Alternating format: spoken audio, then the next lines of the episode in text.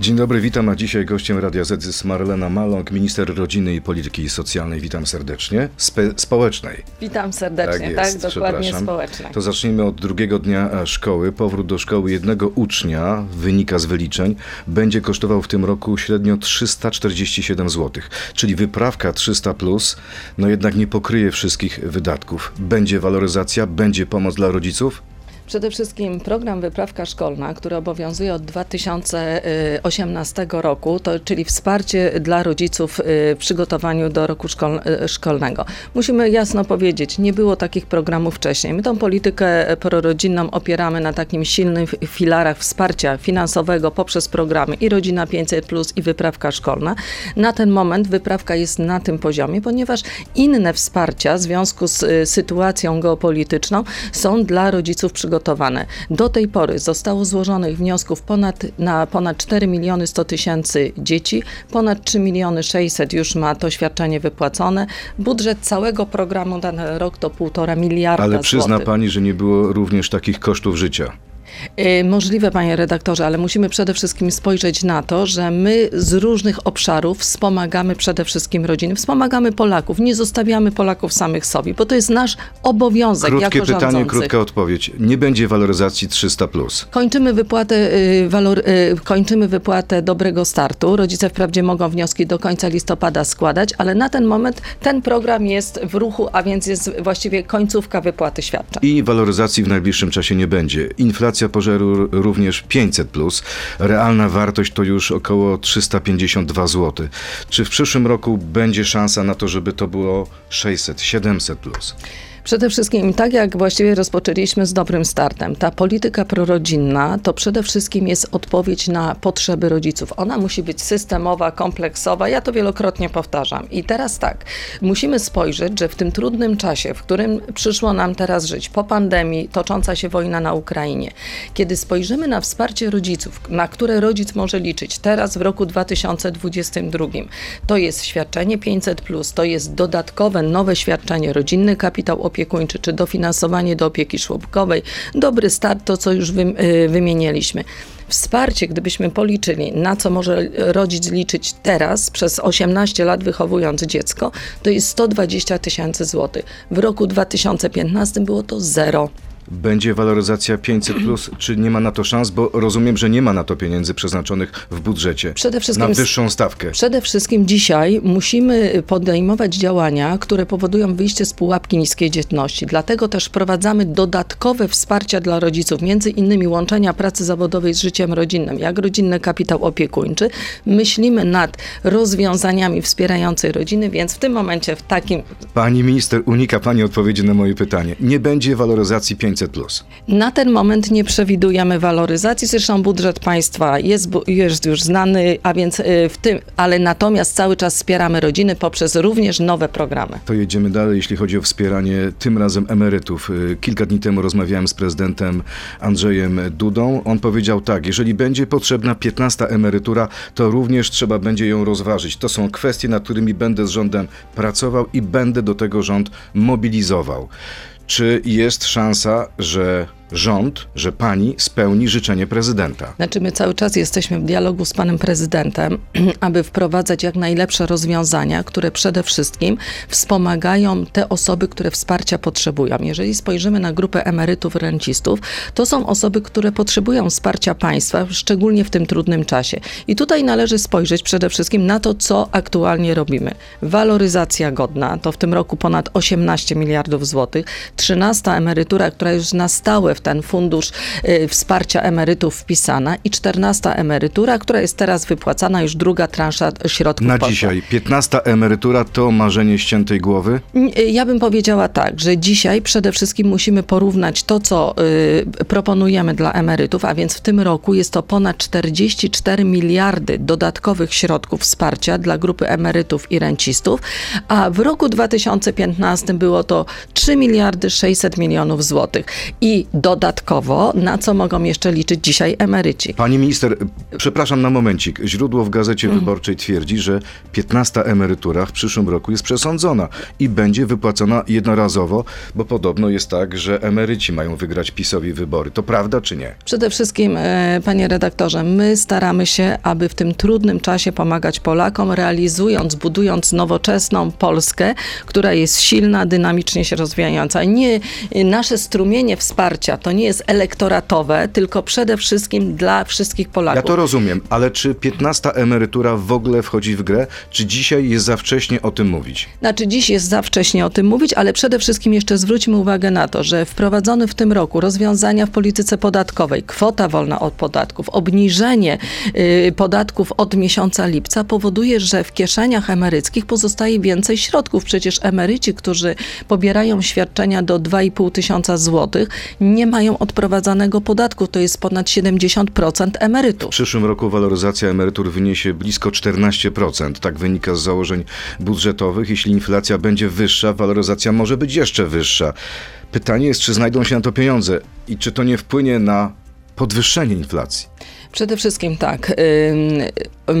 Pieniądze się znajdą i ostateczny kształt waloryzacji będzie znany w lutym, wtedy kiedy są e, ostateczne wskaźniki waloryzacji i wzrostu wynagrodzeń podawane. Jeśli, Na pewno proszę, proszę wybaczyć, jeśli e, inflacja utrzyma się na poziomie 16,1, to możliwe, że ta waloryzacja sięgnie 20%? Nie, no to aż tak wysoko nie, nie pójdzie. Natomiast ona będzie rzeczy, bo to jest średnioroczna plus wskaźnik wzrostu wynagrodzeń, o 20% wskaźnika wzrostu wynagrodzeń. Przede wszystkim środki na to się znajdą, bo my przede wszystkim staramy się zarządzać tym budżetem tak, aby uszczelniać wypływ środków z budżetu, yy, patrz ma, mafie VAT-owskie, a więc tutaj spokojnie przede wszystkim musimy wspierać i wykonywać, y, realizować tą politykę senioralną, która jest oparta na takich silnych filarach wsparcia finansowego, ale także aktywności osób starszych, co też czynimy. Niektórzy mówią, że pani powinni, zmie- powinni zmienić pani nazwę ministerstwa na Ministerstwo Coraz Biedniejszej Rodziny. Ile osób To dzisiaj żyje nieprawda. w, skrajnej, w skrajnym ubóstwie? Znaczy, przede wszystkim to jest nieprawda, bo y, teraz byśmy musieli, y, przede wszystkim wskaźniki, jeżeli związane z ubóstwem, one z roku na rok spadają. Jeżeli mówimy o skrajnym ubóstwie, to jest sytuacja tak naprawdę po pandemii, kiedy większość, y, gospodarka była zamrożona i te portfele, bo to głównie portfele osób starszych, nie były wydawane środki na różne zakupy. I z tego, i z, z tego powodu ta skrajna ubóstwo o punkt procentowy wzrosło, ale absolutnie przede wszystkim. bezwzględnych ile to wynosi w tej chwili? Y, y, Jeżeli chodzi o skrajne, to ono jest to około tam 5%, y, 5%, ale przede wszystkim musimy zwrócić uwagę, że absolutnie Ministerstwo Rodziny i Polityki Społecznej nie musi zmieniać nazwy na y, Ministerstwo Biedy, ponieważ wprowadzone programy i Rodzina 500+, i wsparcia dla, w polityce senioralnej, tak naprawdę to jest wsparcie Polaków w każdym, y, każdym celu. Dzisiaj możemy śmiało powiedzieć, że bieda nie ma już twarzy dziecka, tak jak to było za naszych poprzedników. Z analizy Stowarzyszenia Wiosna, to jest to stowarzyszenie, które organizuje szlachetną paczkę, wynika, że w skrajnym ubóstwie żyje 2 miliony Polaków. I to są takie sytuacje, kiedy rodzina musi się utrzymać w miesiącu z 900 zł, kiedy 600 zł tak naprawdę z tego idzie na czynsz, 200-300 zł na inne opłaty, no to na ży- żywność to jest kilkadziesiąt złotych. Znaczy, to są pewne dane, które są wyrwane z, z, też z ogólnej analizy. My przede wszystkim cały y, y, system wsparcia, a więc y, system wsparcia dla osób potrzebujących, który też jest przez opiekę społeczną realizowany, jest skutecznie realizowany i mało tego, te środki są wydawane z roku na rok w niższej wysokości, co świadczy, że po, Polakom żyje się lepiej, ale w tym trudnym czasie, bo tutaj nie możemy od tego odchodzić, staramy się pomóc poprzez przecież tarczę antyinflacyjną, to przecież wsparcie dla rodzin w konkretnych dodatkach, a także wsparcie związane z zakupem węgla czy innych y, y, materiałów opałowych, które dzisiaj będziemy w Sejmie przyjmować. Marlena Maląg, minister rodziny, jest y, gościem Radia Z. Zapraszam Państwa do części internetowej Radio Z.pl, Facebook i YouTube. Tam porozmawiamy między innymi o czym? Na przykład o pomocy dla firm, które zostały poszkodowane przez katastrofę na Odrze. To jest gość Radia Z. Pani minister, czy jest szansa na to, że firmy, które rzeczywiście no, miały trudny moment, trudnych kilka tygodni dostaną jakąś e, pomoc od państwa? Nigdy nie zostawiamy Polaków samych sobie. Y, Pokazaliśmy przede wszystkim w pandemii koronawirusa, że ratowanie miejsc pracy jest priorytetem. Śmiało możemy powiedzieć, że wtedy zostało tych miejsc pracy około 8 milionów y, uratowanych. To była potężna interwencja państwa, bo przecież ponad 250 miliardów złotych, które trafiło dla firm, aby ratować konkretne Jak miejsca pracy. dzisiaj? I teraz dzisiaj, kiedy sytuacja jest na odrze, która może spowodować y, też zachwianie, jeżeli chodzi o miejsca pracy, wychodzimy z ustawą. Y, tak zwane świadczenie postojowe w wysokości 3010 zł. To świadczenie będzie dedykowane dla tych firm nadodrzańskich, które mogły właśnie w wyniku tych y, sytuacji na odrze st- stracić swoje przychody i w ustawie proponujemy spadek przychodów o co najmniej 50%. To Czyli firma, która straciła swoje przychody o 50%, może wystąpić o pomoc. Tak, co najmniej 50% i teraz szacujemy, że jest to około 10 tysięcy firm, w których, są zatru- y, których jest zatrudnionych około 68 tysięcy osób. To jest 100% jakby tego wsparcia. Ja zaraz powiem skąd te liczby się wzięły, bo przede wszystkim zrobiliśmy analizę, ale także to wypracowaliśmy z przedsiębiorcami. Tą ustawę Ministerstwo Rodziny i Polityki Społecznej tworzyło razem z panią minister Olgą Semeniu, która, y, która ten sfera przedsiębiorczości podlega. Było spotkanie z przedsiębiorcami z tamtej strefy i właściwie wychodzimy naprzeciw oczekiwaniom, bo z, y, w, w prośbach y, mm, przedstawicieli y, przedsiębiorców zostało pokazane, że właśnie 50% y, to byłoby to adekwatne wsparcie. Czy będzie zwolnienie ze składek ZUS-u? Y, Tutaj przede wszystkim zwolnienia ze składek ZUS-u nie przewidujemy, zwolnienie z podatku. Również jednoosobowe działalności gospodarcze będą mogły skorzystać z tego wsparcia, tego świadczenia postojowego, co jest bardzo ważne.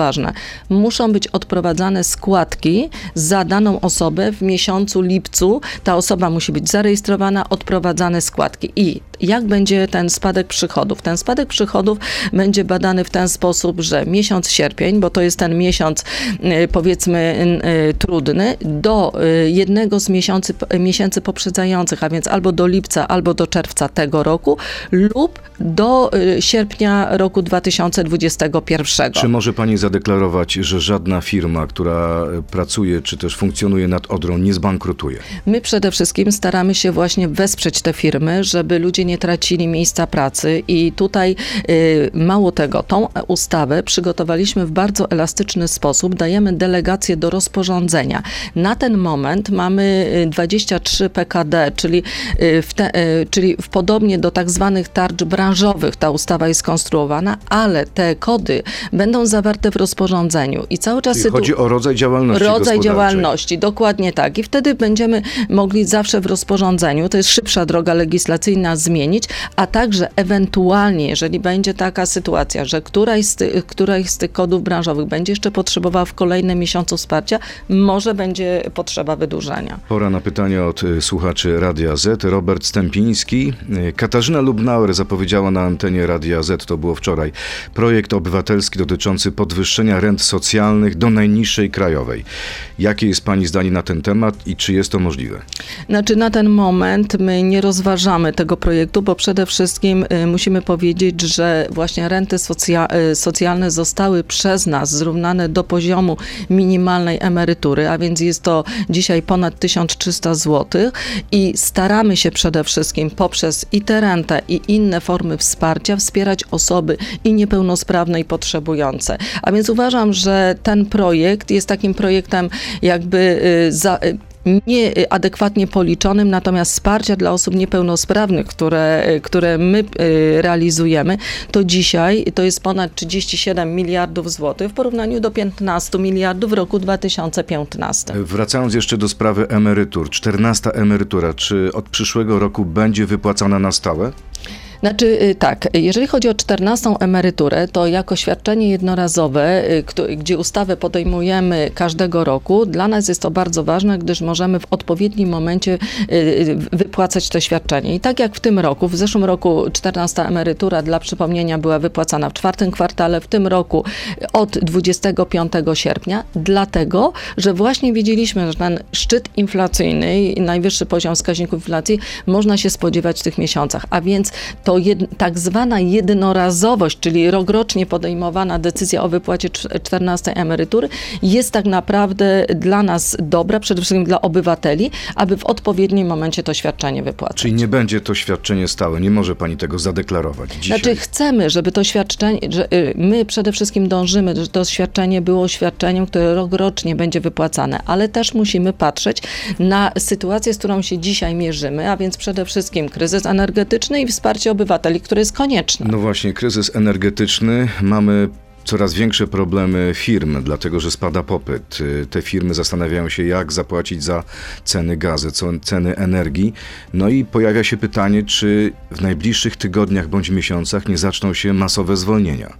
Dzisiaj sytuacja na rynku pracy wiemy, że jest bardzo stabilna, tak? Najniższe od 32 lat bezrobocie. Eurostat potwierdza też właśnie, że dalej jesteśmy na podium, jeżeli chodzi o niskie bezrobocie e, w Unii Europejskiej. My cały czas monitorujemy sytuację, co się na rynku pracy dzieje. Dzisiaj potrzebne są ręce do pracy, ale firmy rzeczywiście zgłaszają, bo taki też mają obowiązek, ewentualne zmiany. Przyzna pani ten przypadek ostatni, Anwilu i Azotów, tak? Ceny gazu spowodowały wstrzymanie produkcji. To może być taka sekwencja w innych dziedzinach gospodarcz- gospodarczych. Znaczy przede wszystkim tutaj musimy zachować spokój, bo my nie pozostawimy, tak jak nie pozostawialiśmy w pandemii, firm, Polaków bez wsparcia, tak też teraz staramy się różnymi strumieniami i poprzez różne formy wesprzeć Polaków indywidualnie, ale także. Rozmawiałem niedawno z panem Baniakiem, to jest y, prezes pracodawców RP, który mówi, że brakuje mu kontaktu z rządem, że nie ma rozmów między pracodawcami y, a rządem, bo trzeba się za, zastanowić nad czarnym scenariuszem. Czy macie, y, macie taki plan na czarny scenariusz? Y, Panie redaktorze, no to dziwię się, że y, pan Baniak y, mógł powiedzieć, że nie ma kontaktu z rządem, bo mamy bardzo częsty kontakt. Może jest nie, za mały ten kontakt? y, y, nie tylko Może w nic ramach y, w czasie tych rozmów y, się nie dzieje? Myślę, że dzieje się sporo, nie wszystko, o, nie o wszystkich konkretnych ustaleniach możemy rozmawiać, ale przede wszystkim tak, i Rada Dialogu Społecznego, gdzie systematycznie podejmujemy bardzo ważne tematy, ale także spotykamy się w ramach Ministerstwa Rodziny, bo przecież obszar praca jest też u nas, a więc i z pracodawcami, i ze stroną społeczną, bo przede wszystkim musimy wprowadzać takie rozwiązania, aby Polako, Polakom w tym trudnym czasie pomóc, a więc także polskim firmom. Pani minister, e, dzisiaj Sejm zajmie się tymi sprawami między innymi, ale mamy ten dodatek węglowy i od kilku tygodni rośnie ponoć liczba małżeństw deklarujących separację, a także skonfliktowanych domowników i usamodzielnionych nagle dorosłych dzieci. Przepisy o dodatku węglowym są dziurawe jak szwajcarski ser. Przygotowaliście bubel? Nie, nie. To po prostu, y, to właściwie przepisy są jednoznaczne, bym powiedziała, bo one mówią o tym, że gospodarstwo domowe, a więc jeżeli zinterpretujemy, że w danym y, domu, w domu jednorodzinnym jest jeden piec, y, którym opalają się, nawet jeżeli są dwie rodziny, to przecież dodatek energetyczny jakby na, powinien się należeć na jedną osobę. Ale my- Polacy kombinują jak mogą. Znaczy, y, to, pan reda- przewidzieć. to pan redaktor to ja powiedział. im My nie mamy dziwię. głębokie ja zaufanie. Dziwię, Y, wszystkim chodzi o to, żeby no jednak najwięcej Zapewnie trzeba doprecyzować jeszcze przepisy, żeby były tak, y, żeby dawały jeszcze większą szczelność. Natomiast samorządy, przede wszystkim, które realizują to zadanie zlecone od y, państwa, od rządu, mają możliwości kontrolne, ale także doprecyzujemy, jeżeli chodzi o możliwości kontrolne samorządu. Ponoć urzędnicy samorządowi ironizują, że rząd deklarujący troskę o rodzinę doprowadza właśnie do kryzysu instytucji rodziny. No, bo myślę, że separacje, to, to te konflikty między rodzicami a dziećmi. Ja myślę, straszne. że różne sytuacje potrafimy y, troszeczkę wyolbrzymić. Przede wszystkim tutaj najważniejsze jest to, żeby Polacy to wsparcie otrzymali i w zakupie węgla i innych y, materiałów opałowych, co dzisiaj też będziemy w Sejmie y, przyjmować. Kolejne pytanie od naszego słuchacza, Michał Maciejewski. Wciąż wiele polskich rodzin gości u siebie rodziny ukraińskie. Ceny najmu są ogromne i uchodźcy nie są w stanie się usamodzielnić. Czy rząd ma pomysł, jak rozwiązać ten problem. Znaczy przede wszystkim, jeżeli chodzi o wsparcie, które zaproponowaliśmy obywatelom Ukrainy, czyli od razu, właściwie od tego pierwszego y, dnia wybuchu wojny, to pierwsze dach nad głową, Polakom y, partycypujemy właściwie w kosztach y, Polakom, którzy utrzymują Ukraińców, ale dla mnie jako ministra odpowiedzialnego za pracę bardzo ważny jest rynek pracy. Czy Ukraińcy zabrali Polakom pracę? Nie, nie zabrali, tylko uzupełniają. Tutaj odprowadzają podatki i tutaj mamy bardzo dobre liczby. Na chwilę obecną pracuje na tych y, uproszczonych ścieżkach, czyli powiadomieniach, y, ponad 450 tysięcy obywateli Ukrainy. Przy tak niskim bezrobociu, jakie mamy aktualnie w Polsce, te ręce do pracy są bardzo potrzebne. Dlatego też w instrumentach rynków pracy wprowadzaliśmy takie ułatwienia, które między innymi poprzez y, konkurs, który był realizowany Razem Możemy Więcej i nauka języka polskiego, żeby ci Ukraińcy, a właściwie w przewadze Ukrainki, mogły wykonywać pracę w swoim mm, wyuczonym zawodzie, bo czy, czy w usługach opiekuńczych, tam są potrzebne ręce do pracy, czy w służbie zdrowia i staramy się właśnie też ułatwiać nostryfikację dyplomów. To jest ta ścieżka dla uzupełniania miejsc pracy, a poza tym Ukraińcy wtedy odprowadzają podatki tutaj w Polsce, a więc y, przede wszystkim te zatrudnienia y, pomagają polskiemu rynkowi Ale na pewno pracy. pani się z tym spotyka. Coraz więcej jest pytań Polaków, obywateli polskich. Czy stać nas na to, żeby pomagać Ukraińcom? Bo sami jesteśmy w bardzo trudnej sytuacji. E, Dziennik Gazeta Prawna podał, że w ciągu pół roku wojny na Ukrainie na świadczenia dla uchodźców, którzy przyjechali do nas, e, wydano ponad miliard złotych. Czy to prawda i ile to będzie w skali roku? Przede wszystkim tak, y, czy nasz stać, czy powinniśmy? W ogóle takiego pytania nie powinniśmy zadawać. My dzisiaj zdajemy egzamin z człowieczeństwa i ta tocząca się wojna, regularna wojna na Ukrainie, to nie jest tylko wojna, gdzie Ukraińcy dbają o, y, y, walczą o swoją wolność, ale tak naprawdę o sytuację w Europie, sytuację na świecie. A więc my mamy moralny obowiązek pomagać i Ukrainie pod względem humanitarnym, pod względem militarnym, ale także przyjmować obywateli Ukrainy tutaj w To Polsce. prawda, przyznaję y, pani rację, natomiast jest jeszcze drugi punkt widzenia. Im Polska będzie słabsza w sensie gospodarczym, to będzie ta słabsza pomoc y, też dla Ukrainy.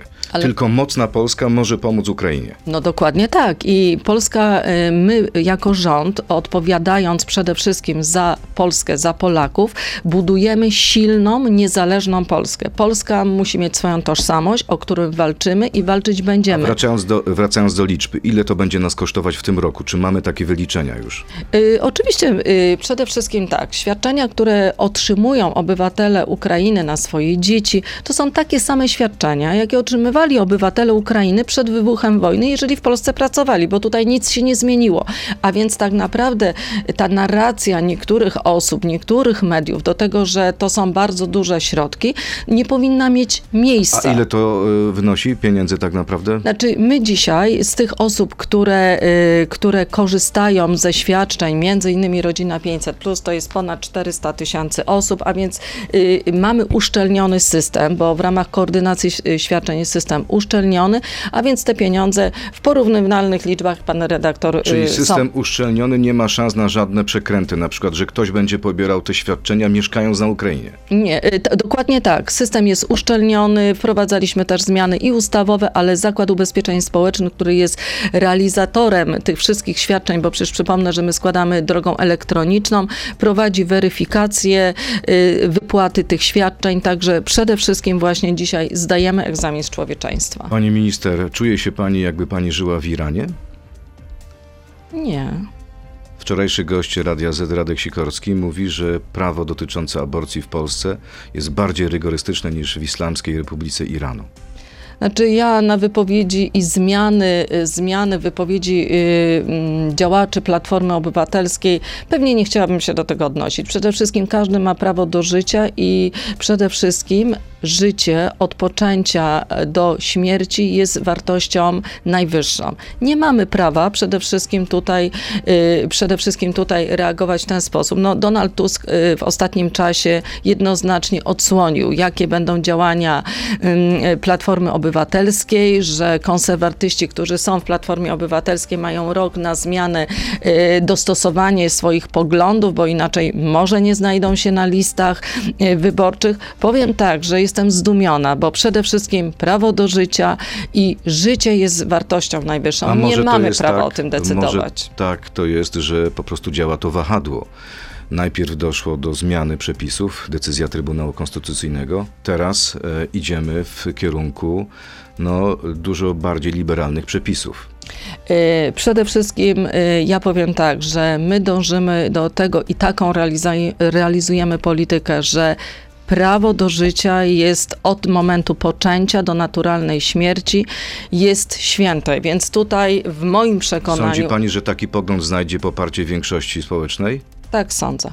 Zobaczymy, jak to będzie w wyborach. Czy to prawda, że już niedługo musi się pani pożegnać z niektórymi kolegami w rządzie? Ja powiem tak, że ta karuzela, te opowieści, to właściwie od początku, od po- zawsze takie coś ma No miejsce. nie W wierzę, że pani nie czyta tych wszystkich informacji, spekulacji, e, e, chyba że pani ma tak super pewną pozycję w rządzie. Absolutnie nie. My przede wszystkim, y, ja bynajmniej podejm- do swojego wykonywanego zadania wykonuję jest to pewna misja, która jest nam dana w danym momencie. Wyko- wykonujemy te zadania, bo one są potrzebne i my jesteśmy do tej drużyny potrzebni.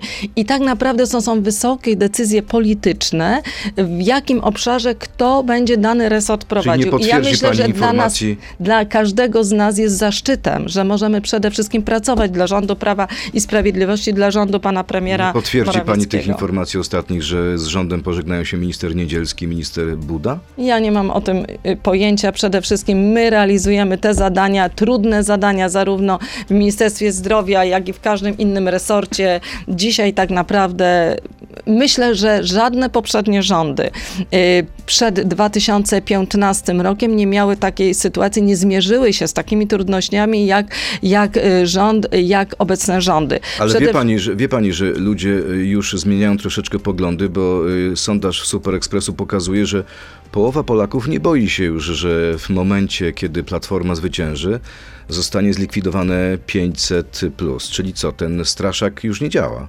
Ja powiem tak, że to, co zrobi Platforma, jak wygra wybory, to, to chyba nikt nie wie i myślę, że chyba Polacy też tego nie wiedzą.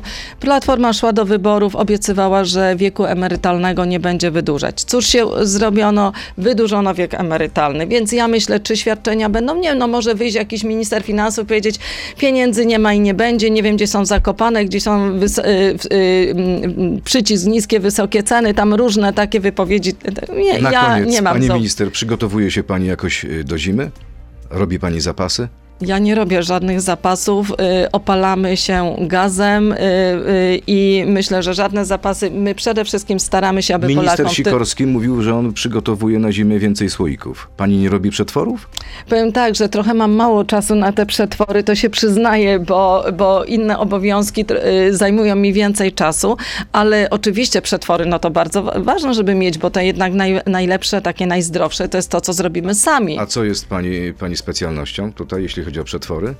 Znaczy ja bardzo lubię zrobić, y, robię powidła, robię takie rzeczy, które potem tak na szybciutko można otworzyć, czy tam różne przetwory z ogórków, ale nie ukrywam, że robię tego coraz mniej, ale wspomagają mnie moje córki, które czasami mamusi podrzucą jakieś konfitury z róży, czy coś takiego. No to takie córki to skarb. Bardzo dziękuję. Marlena Malo, Dziękuję minister pięknie. rodziny i polityki społecznej, była gościem Radia Z. Dziękuję Państwu. Do zobaczenia. To był gość Radia Z. Słuchaj codziennie w Radio Z i na player radioz.pl.